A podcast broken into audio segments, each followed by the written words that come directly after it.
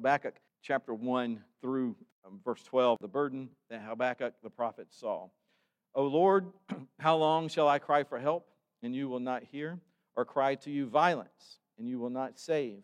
Why do you make me see iniquity, and why do you idly look at wrong? Destruction and violence are before me, strife and contention arise, so the law is paralyzed. The justice never goes forth, for the wicked surround the righteous, so justice goes forth perverted. Look among the nations and see, wonder and be astounded, for I am doing a work in your days that you would not believe if told. For behold, I am raising up the Chaldeans, that bitter and hasty nation who march through the breadth of the earth to seize dwellings not their own. They are dreaded and fearsome. Their justice and dignity go forth from themselves. Their horses are swifter than leopards, more fierce than the evening wolves. Their horsemen press proudly on. Their horsemen come from afar. They fly like an eagle, swift to devour. They all come for violence, all their faces forward. They gather captives like sand. At kings they scoff, and at rulers they laugh. They laugh at every fortress, for they pile up earth and take it. Then they sweep by like the wind and go on. Guilty men, whose own might is their God. Are you not from everlasting, O Lord my God, my Holy One? We shall not die. O Lord, you have ordained them as a judgment, and you, O rock, have established them for reproof. The Lord, the word of the Lord. And as we're told in Hebrews, the Word of God is living, active, sharper than any two edged sword, piercing the division of the soul and spirit and joints and marrow and discerning the thoughts and intentions of the heart. And no creature is hidden from his sight, but all are naked and exposed to the eyes of the one to whom we must give account. So we need his word. So the last time we looked at Habakkuk's cry of, of why and for how long as he started, and as he complains to God that God has made him see iniquity and wickedness, and yet God looks idly on. And then in God's response, he says to him, as, as Habakkuk had used these words, Why do you make me look and see? And then God says, Oh, look and see what I'm doing. Because he is not silent, and he is at work. And just because, as we said, looked at last week, the, the apparent delay of judgment oftentimes is because judgment is being prepared. And God's inactivity over uh, what we see as evil, just because you can't see what He's doing, doesn't mean He's not doing something. And so we have to be careful about how we see these things. And so with this, we have to, at this point, ask the question you know, has, has anybody in here, you don't have to raise hands, I don't want to embarrass anybody, but have you ever had any personal problems? maybe one or two. Um, maybe you've had a personal problem. Maybe you've had a trial or trials. Maybe you've had hardships in life. I know there may have been one or two of you of you here. Um, or have you ever just been confused about what you see, about life and faith and, and how all this works? And I think a lot of this is what God means by um, when we are firming up our faith, when we, we are um, developing our faith, when we're correcting our faith. These things, our faith grows as we look at something and it doesn't match up with what I believe. And so you have to say, well, either I'm seeing it wrong or I've been believing something wrong. And that's what drives us to worship and to His Word, to be able to say, how do I, how do I come to terms with actuality, things I see in life, and then what I believe about what God has said in His Word? And something has to, has to work together.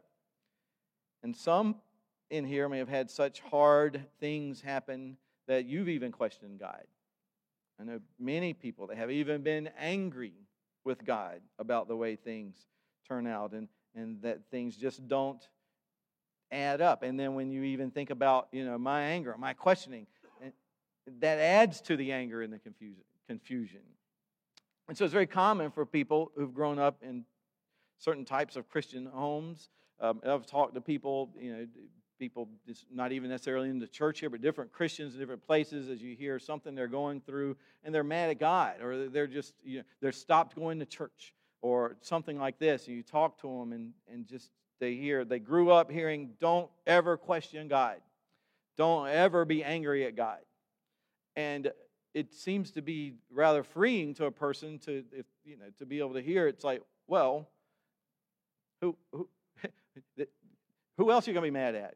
At least you know the one who's in control of everything and questioning.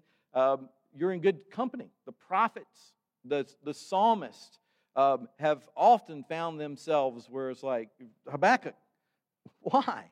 What is going on? I believe certain things about you. This can't be happening. Why do you make me look idle? Why do you make me see it and then you you certainly see but you don't care? Why is this?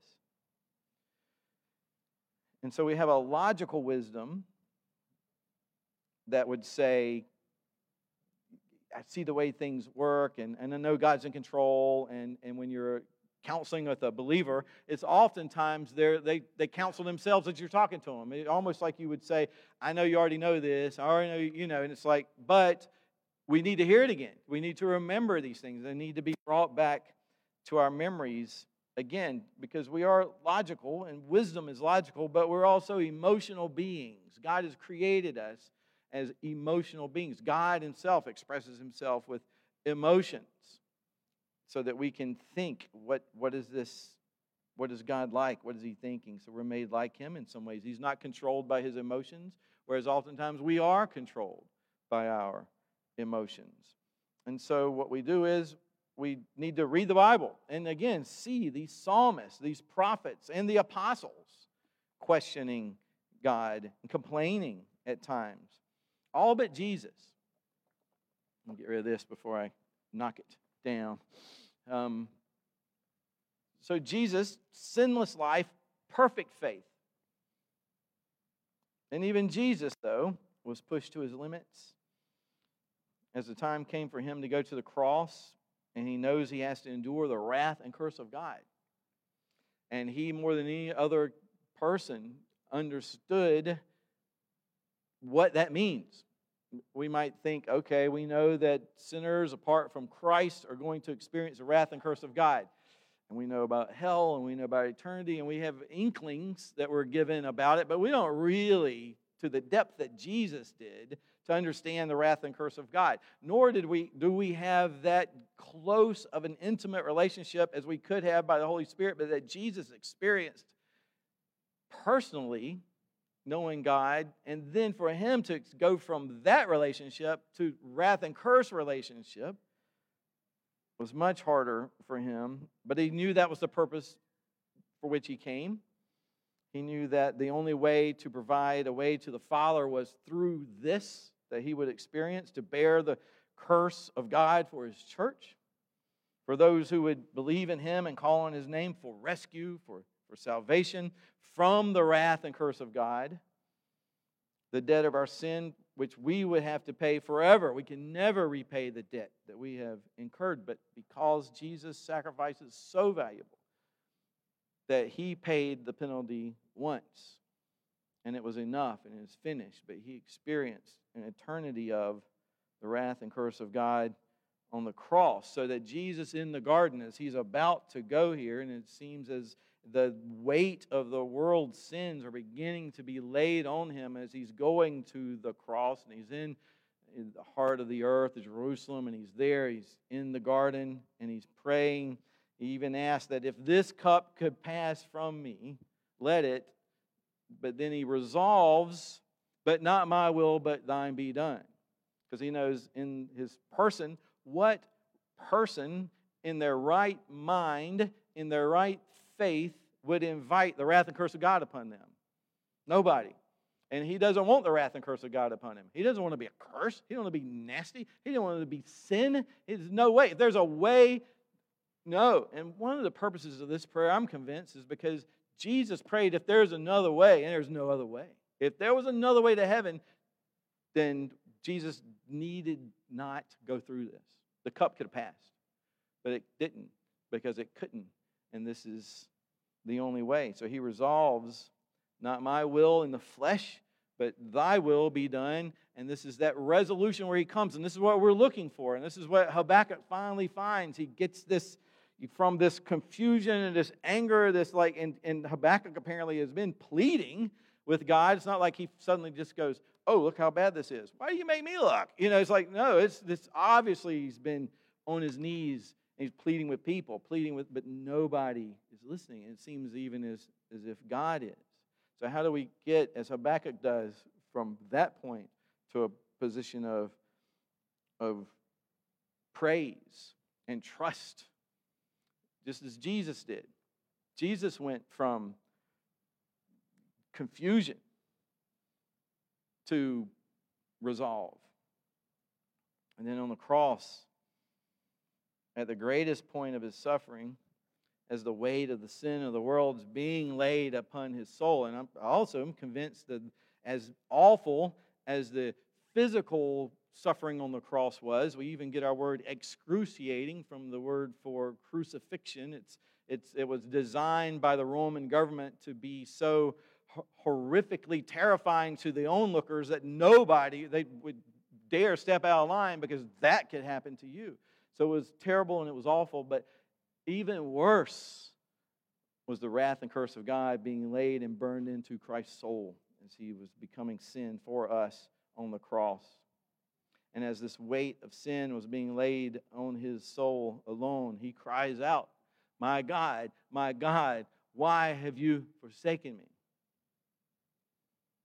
And yet, even then, even then, it's easy to miss that he's quoting Psalm 22, verse 1. And I like to also say, as Martin Luther would point out, or is Psalm 22 quoting Christ? As outside of eternity, these things are being revealed. And he does cry from the cross Psalm 22 1, My God, my God, why have you forsaken me? But then that psalm ends in verse 31 They shall come and proclaim his righteousness to a people yet unborn, that he has done it. So even Jesus' cry on the cross of, My God, my God, why have you forsaken me? is not sinful. It's a quoting a scripture of a psalm that he knows. The reason he's doing it is to accomplish this for those yet undone, so that even on the cross, as he's seeing the forsakenness of God, he's clinging to the word of God that he knows, so that he's trusting and remembering who God said he is and who God is, even as he is experiencing the wrath and curse of God.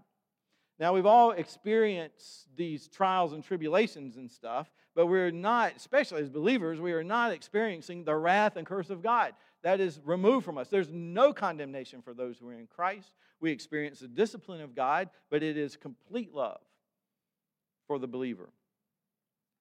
And yet, Jesus, and we feel you know, why you're tormenting me, you're punishing me, you're disciplining me in a way I don't like, you know, whatever it is that we're doing, and we get angry with God. We can look at Jesus and how he pleads with the wrath and curse of God, and even that can bother us because it's like, I'm, I'm certainly not that good.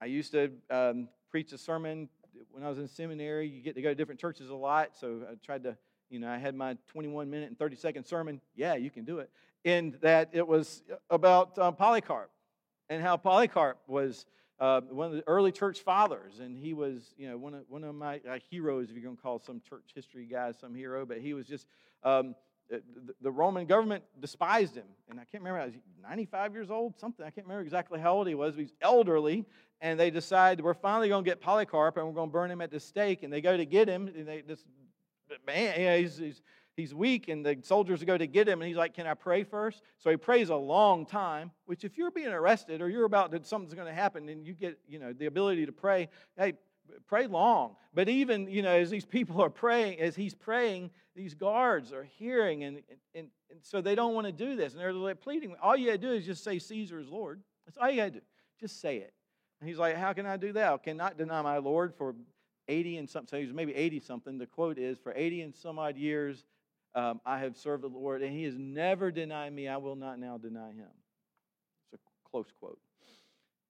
And so they take him, and he goes, and he's in front of all these, you know, the, the, the, the Colosseum, and they're there, and they're going to burn him at the stake. And they said, oh, just say Caesar's Lord. And he won't do it. And the whole place is saying, Polycarp, Polycarp. They're ready for Polycarp to go down. And um, he says, all you got to say is just say, away with the atheists because the Christians were the atheists because they only worship one God, not the whole pantheon of God. So he said, you know, just say away with the atheists. So he looks at the crowds and says, away with the atheists. And I was like, that's not what we're saying. So he's just, from the end, he's standing to the end, he's standing firm, and he is finally martyred. And there's stories about how difficult it was to light the fire and things like this, and who knows, but he stood his ground um, to the end. And so in my sermon, I remember I would say, you know, we hear stories like this, and you think to yourself, I'm terrible. I'm just terrible. I'm not like Polycarp. I, I could never do that. I don't even, it's like, you know, something breaks in my house, and I'm like ready to give it in sometimes. So more grace is given when things occur. Hopefully, maybe if something so big as that were to happen to us, that maybe there'd be enough grace for us to be able to stand and say, no, this has suddenly gotten, you know, to be too much. But we can often just really give ourselves a hard time about how weak we are. And then here we are, weak as we are, but Christian believers. How are we to deal with the most difficult things in life? Holy Spirit filled, born again believers, paid for, redeemed, saved by God the Father Almighty by the work of Jesus Christ, his only Son, the blood of Jesus Christ. Jesus Christ, who through the eternal Spirit offered himself without blemish to God to purify our consciences from dead works to serve the living God. How do we do that? How do we get from the confusion, the anger, the weak feelingness to what would appear to be an amazing work of the Holy Spirit and an act of faith in our lives. How are we supposed to deal with our trials and tribulations? How are we to move from fear and confusion to praise and confidence? Then we do it the way we see Habakkuk will do it, the way Jesus did it, the way we see others have done it, which is by remembering who our God is. This remembering, even in the Lord's Supper do this in remembrance of me. So we remember who God is. Even in our shorter catechism, yeah. who is God? It says, What is God? It's like, What is man? That kind of thing. What is God?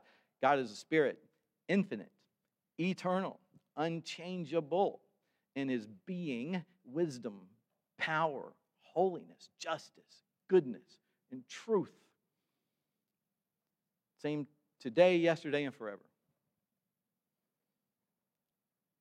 So we had to remember the gospel of Jesus Christ for us. So look at Habakkuk chapter 12. Now, he's not to the praise part yet, but he's on the way because he's remembering who he's talking to. And I think what he's doing here is, as he's beginning this second prayer of complaint to God, he starts off as we should by at least, at, who are you addressing? And we call it adoration because as you address God and who he is, they're phrases of adoration or who his name is. So he's addressing the God, which reminds us who we are addressing.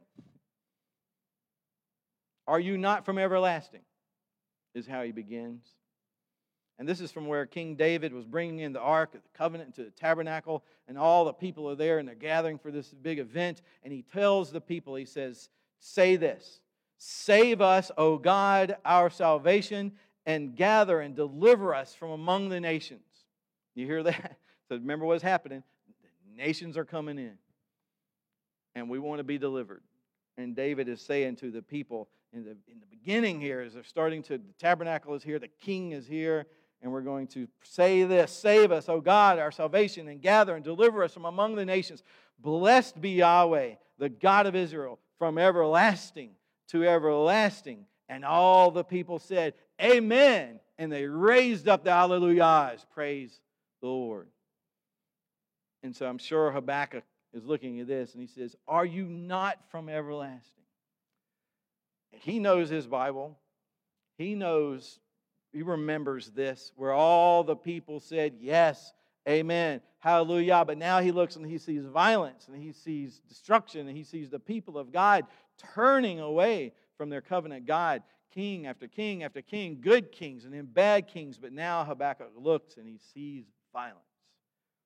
And he says, Are you not this same God that David had? And then, secondly, he says, Oh Yahweh, my God. and that's the Lord. If you see it in your Bible, it's all capital letters. Um, that means that's the tetragrammaton. So that's a great word to amaze your friends with. The tetragrammaton means the four letter name of God Yod He Vav He, or YHWH, Yahweh, Javeh. Sometimes you'll see it um, Jehovah. It's the same word. O Lord, covenant name of God, personal name of God. And then he says, O Lord, my God. Now, that's important because if you go back to verse 11 in Habakkuk 1, speaking of the Babylonians, then they shall sweep by like the wind and go on, guilty men whose own might is their God. Their power is their God. They don't have a personal God. They don't have a, a, a God who is a, a, a person. They don't have a God who you can speak to and talk to and who does things and moves things. He is saying, This is Yahweh, you are not just God. He can say, Yahweh God, Yahweh, oh God. It's like Yahweh, my God. And this is how we should pray Our Father. He is ours. And then he says, My Holy One. Another name for God. So if we keep your place here and turn to the Gospel of John, chapter 6. Matthew, Mark, Luke, and John. This is chapter 6, 65. It's always kind of an easy place to remember because in John 6, 66 is when um, it says many of his disciples turned back and no longer walked with him. So we know the 666 just coincidentally here in this verse, in this chapter. But if you look at John 6, 65, um, he says, Jesus is speaking to them, and he says, this is why I told you that no one can come to me unless it is granted to me by the Father. So no one can come to me, Jesus, unless it is granted to him by the Father. Big theology in that, but just listen to what he's saying. No one, he's saying it to the crowds, no one can come to me unless it's brought granted to him by the Father. And then after he said that, and after some of the other things he said, many of his disciples turned back Good theology has a way of doing that, separating people from what I want to believe and what is true. And I can tell you this, and I'm sure if you've been in church long and you've, you've learned about God, what you want to be true, if it, if it is not true, you don't want to believe that. You want to know what truth is. We should all want to know what truth, and the truth about God is far greater than what we want to believe is the truth about God. And His Word is truth and we need to, to be able to find it. But after he said this, many of his disciples, his followers, they turned back and they no longer walked with him. So Jesus said to the 12, this closest, intimate group, do you, do you, Harry, this is my y'all interpretation again. Do y'all want to go his way as well? Y'all leaving me too? And then Simon Peter, good old Simon, jumps up, throws it out there. Lord, to whom shall we go? And we're going to look at Psalm 73 real quick, and we're going to remember this line. Okay, to whom shall we go? You, and that's singular, you have the words of eternal life. And we have believed, and we have come to know. Now, see faith is different than just, you know, we've come to believe. Oh, I believe it. I'm pretty sure. You know, I believe she said she'll be there. You know, it's like one of those things, but I know is different. So we've believed and come to know that you are the Holy One of God. Now, this is from Habakkuk, my Holy One. So, who is Habakkuk praying to? He's praying to God. But he also understands things about God, and we now understand more about God so don't fall into the trap of believing the God of the Old Testament is the Father and the God of the New Testament is the Son, because this tetragrammaton, this Lord, and I remember seeing this on a, in a, a printed uh, seminary notes the professor gave out, and I remember looking at it and going, Is that right? And it said this Jesus is Yahweh. And I was like, I just remember the first time I saw it, it was like, wait a second. Is Jesus God? Yes. Is the Father God? Yes. Is the Holy Spirit God? Yes. Is Yahweh God? Yes. the Lord, Yahweh, our God is one? Yes. Father, Son, Holy Spirit? Yes. Father, Yahweh, Son, Yahweh, Holy Spirit, Yahweh. Who's speaking in the garden? Who's walking in the garden? Yahweh. But probably the Son of God manifesting himself pre incarnate in the garden, in the bush, the angel of the Lord, all these things, as we are told repeatedly in the New Testament. If you look at the Old Testament, even the rock that was struck by Moses, the rock that followed them, it says even the rock was Jesus Christ. So Habakkuk is praying to God, but he's praying to Jesus, my Holy One. And then he says this We shall not die. So he's got a little confidence in there. We shall not die. But he doesn't understand because there's a king that's supposed to come that's been prophesied, and he will rule the nations. But if you take us all out and you kill everybody, then that, how's that supposed to happen? So something's going on here that I can't quite understand. And then back in Habakkuk, he says, Oh, Yahweh, you have, and he does a little poetry thing here, you have ordained them as judgment, and you, O rock, have established them for reproof.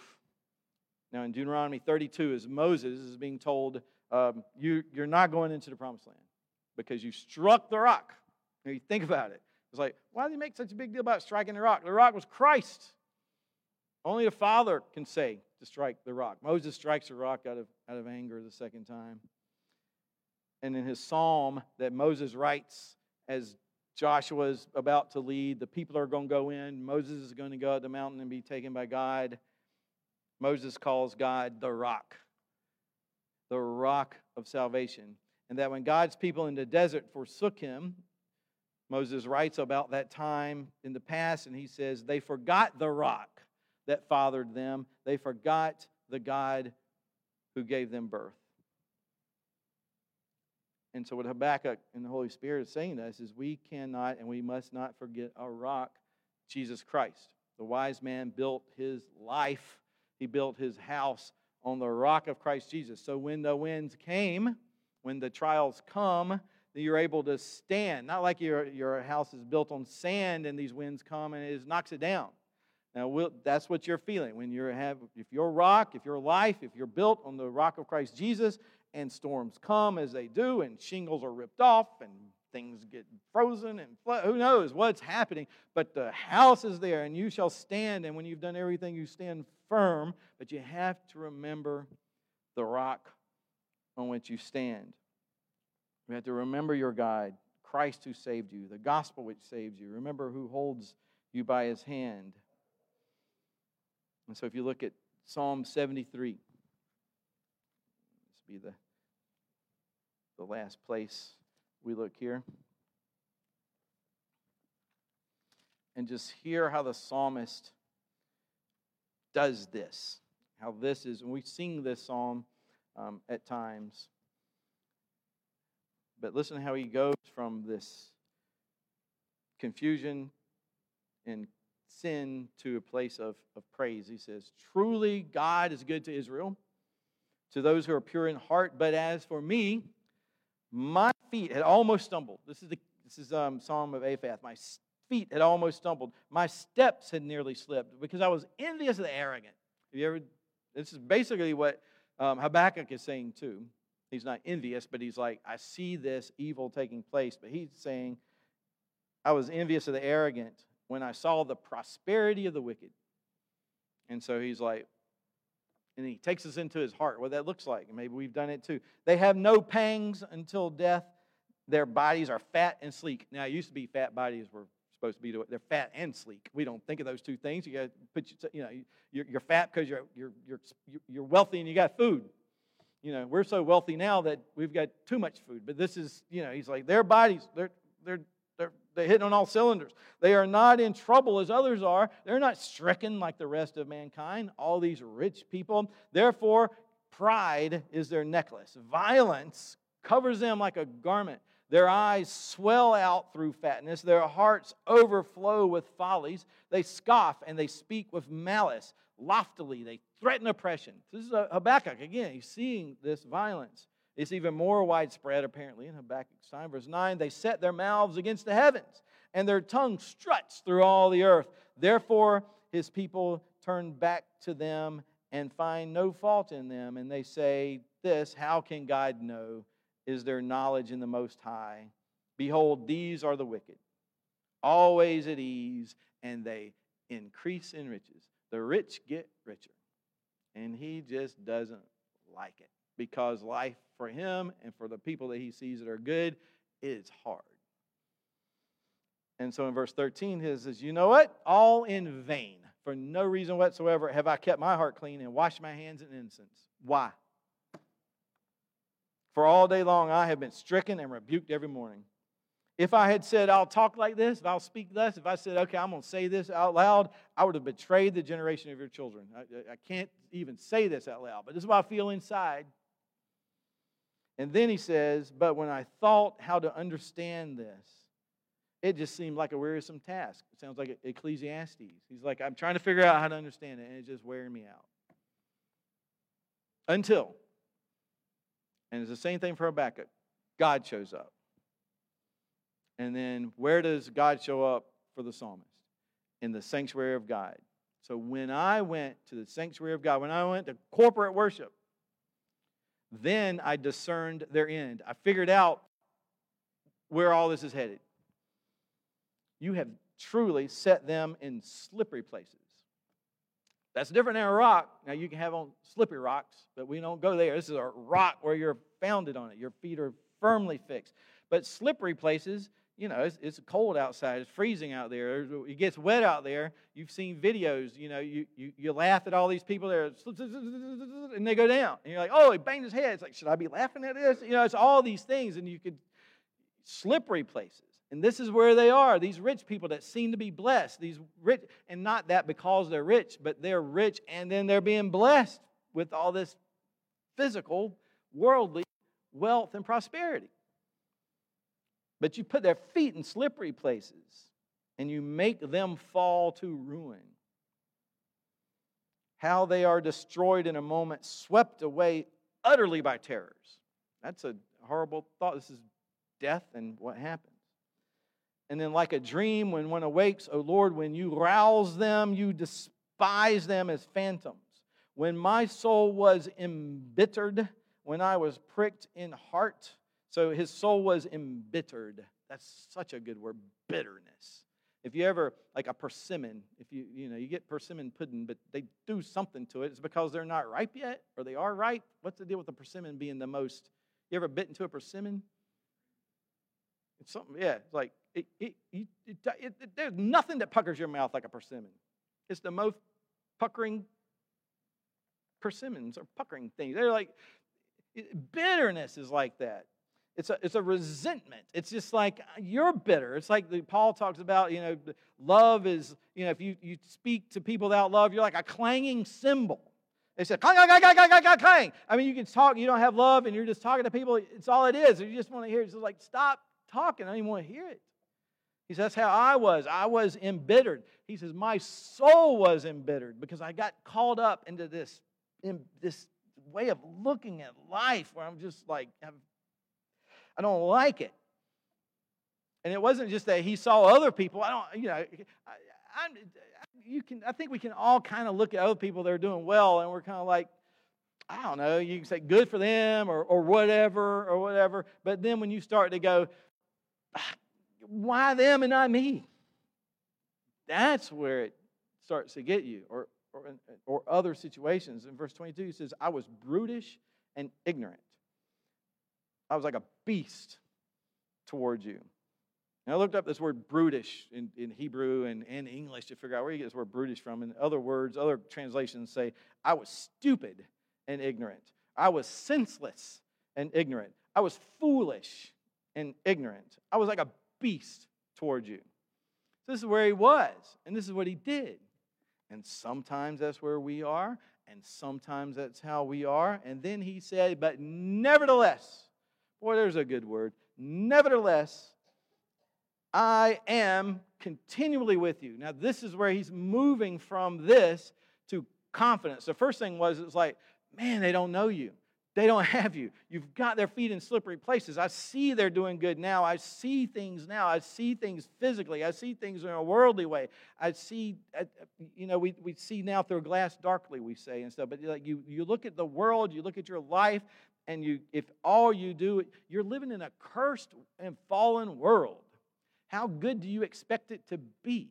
And then you see people who seem to thrive quite well in this broken and cursed world. But it's because they've learned how to, how to make their lives resonate with the fallenness of the world. Sometimes. And so you had to be careful. There was a rich man, and it's like, they're like, God said, Jesus said to his disciples, it's easier for a rich man to get through the eye of a needle. It's easier for a camel to go through the eye of a needle than for a rich man to get in heaven.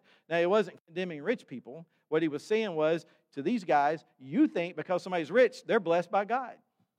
I'm telling you, riches can make some money as a root of all kinds of evil. You got to watch it. And so you've got to turn these things around. What does it mean to be blessed by God? You know, there's all sorts of stories you can tell about, you know, somebody got denied this, somebody didn't get to go here, somebody really wanted something they couldn't have it. And then they look back on life and they're like, thank you, God, that you didn't let me get where I wanted to be. Thank you, God, you caused this to happen. Thank you, God. You know, all these different things you're able to say and see, even in this life, the goodness of God in the land of the living, how sometimes we're frustrated and angry and then we see it but there's other times when we're not going to see it and you're not going to understand, and it is a fallen and broken world, and you have to just do what these guys are doing, and they say, Where else are we going to go? You have the words of life. And, he's, and this is what the psalmist does in verse 23 I am continually with you. You hold my right hand. You hold my right hand. As I'm angry, as I'm angry, as I'm like, I'm, I'm brutish and, and boastful, I can just picture somebody. It's like you're trying to just jerk your hands, like, No, I, I've got you. I've got you. And then you guide me by your counsel. Even as I'm like that, you guide me by your counsel. And then afterward, you're going to receive me in the glory. So you hold me, you guide me, and you're going to receive me in the glory. This is where he goes. This is where he's like, this is how he's dealing with his issues. Whom have I in heaven but you? And Peter burst forth, Where else are we going to go? Who else has the words of life? And the psalmist, Whom have I in heaven but you? And Habakkuk will get there. He will finally get to that place. And then he says, And there is nothing on earth that I desire besides you. Now that sounds wonderful, and it is wonderful. I mean, that's a nice little way to end. You know what? There's nothing on earth I desire other than you. But remember what he's talking about. I desired riches. I desired wealth. I desired things to go well. I desired these things. But now I understand all I, all I really want is you. How do you get to that place? And I kind of want to say, I don't know. I mean, really? And then on the other hand, I want to say, but I do know. I've been there too. I just haven't stayed there long. And in glory, that's where we'll be. That's, that's the only place we'll be. But we have to remind ourselves of this that when these things are happening and we're confused and we don't see, that we're able to even pray with Habakkuk. You're from everlasting. You're my God. You're my Holy One. You're my rock. There's nothing else. Help me, God, to desire nothing else on earth but you. So let's pray. Father God, certainly, if you were to say to us, I will give you all these things. Well, Satan said that. I will give you all things. Just bow down and worship me. And the psalmist and Habakkuk see that that is what people have done, and it's like, do something about that. And the psalmist is bitter, and Habakkuk is angry. But they both come to the conclusion eventually. The, the disciples that stay come to the conclusion where else are we going to go? Help us to love you so much. Show yourself to us so deeply that we can truly, quickly be reminded and we would remind ourselves of who you are and that we'd be able to, by your Spirit, just be firmly convinced that you hold me, that you guide me, and that you will receive us all into glory, that there would be nothing on earth that we would desire other than you. And this we pray in the strong name of Christ Jesus, who has given us all things. And we pray this in his holy name. Amen.